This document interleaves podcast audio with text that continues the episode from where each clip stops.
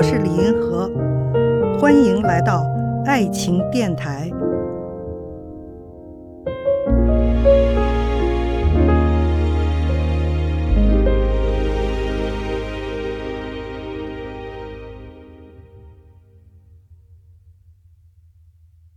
有一位听众说：“哈，为什么有些人认为在婚姻关系中女性是吃亏的一方？”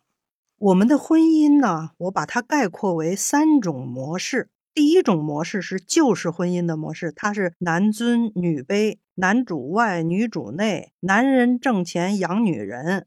第二种呢是现代的婚姻关系，就是男女平等，两个人人格平等也独立。两个人都有收入，说不上谁吃亏谁占便宜。人有的现在都实行 A A 制啊，有的现代婚姻里头都这样。那么第三种呢，我把它叫做前卫婚姻，就是女尊男卑的，女主外男主内，女人挣钱养男人的，就这样三种婚姻模式。那么在第一种传统婚姻里呢，吃亏的是男方，因为男的挣钱养女人嘛，是吧？女人怎么能说是吃亏呢？是吧？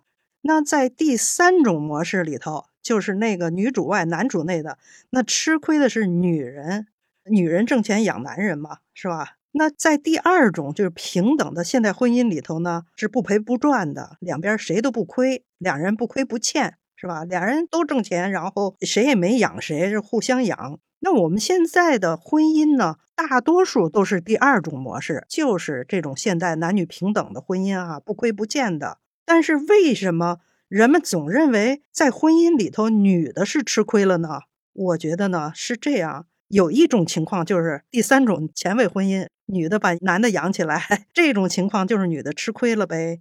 大多数人都是在这种现代的平等的不亏不欠的婚姻里头，虽然实际上是这么回事儿，但是在心里头呢，人们觉得比起第一种婚姻，就是那种传统的婚姻，男的养女的那婚姻呢，女的在心理上还是觉得吃亏了。就是人们的这个思维定式啊，因为几千年了嘛，都是男的养女的，现在呢，男的不养女的了，我们俩人都有收入，是吧？然后女的呢，觉得本来是应该你养我的。结果呢？现在你没养我，我也有一份收入，甚至有的女的现在比男的挣的还多，然后她就觉得吃亏了。所以现在有些人会认为女的是吃亏的一方。我觉得这个心理是这么来的：看见爱，感受爱，遇到爱。我是李银河，我们下期再见。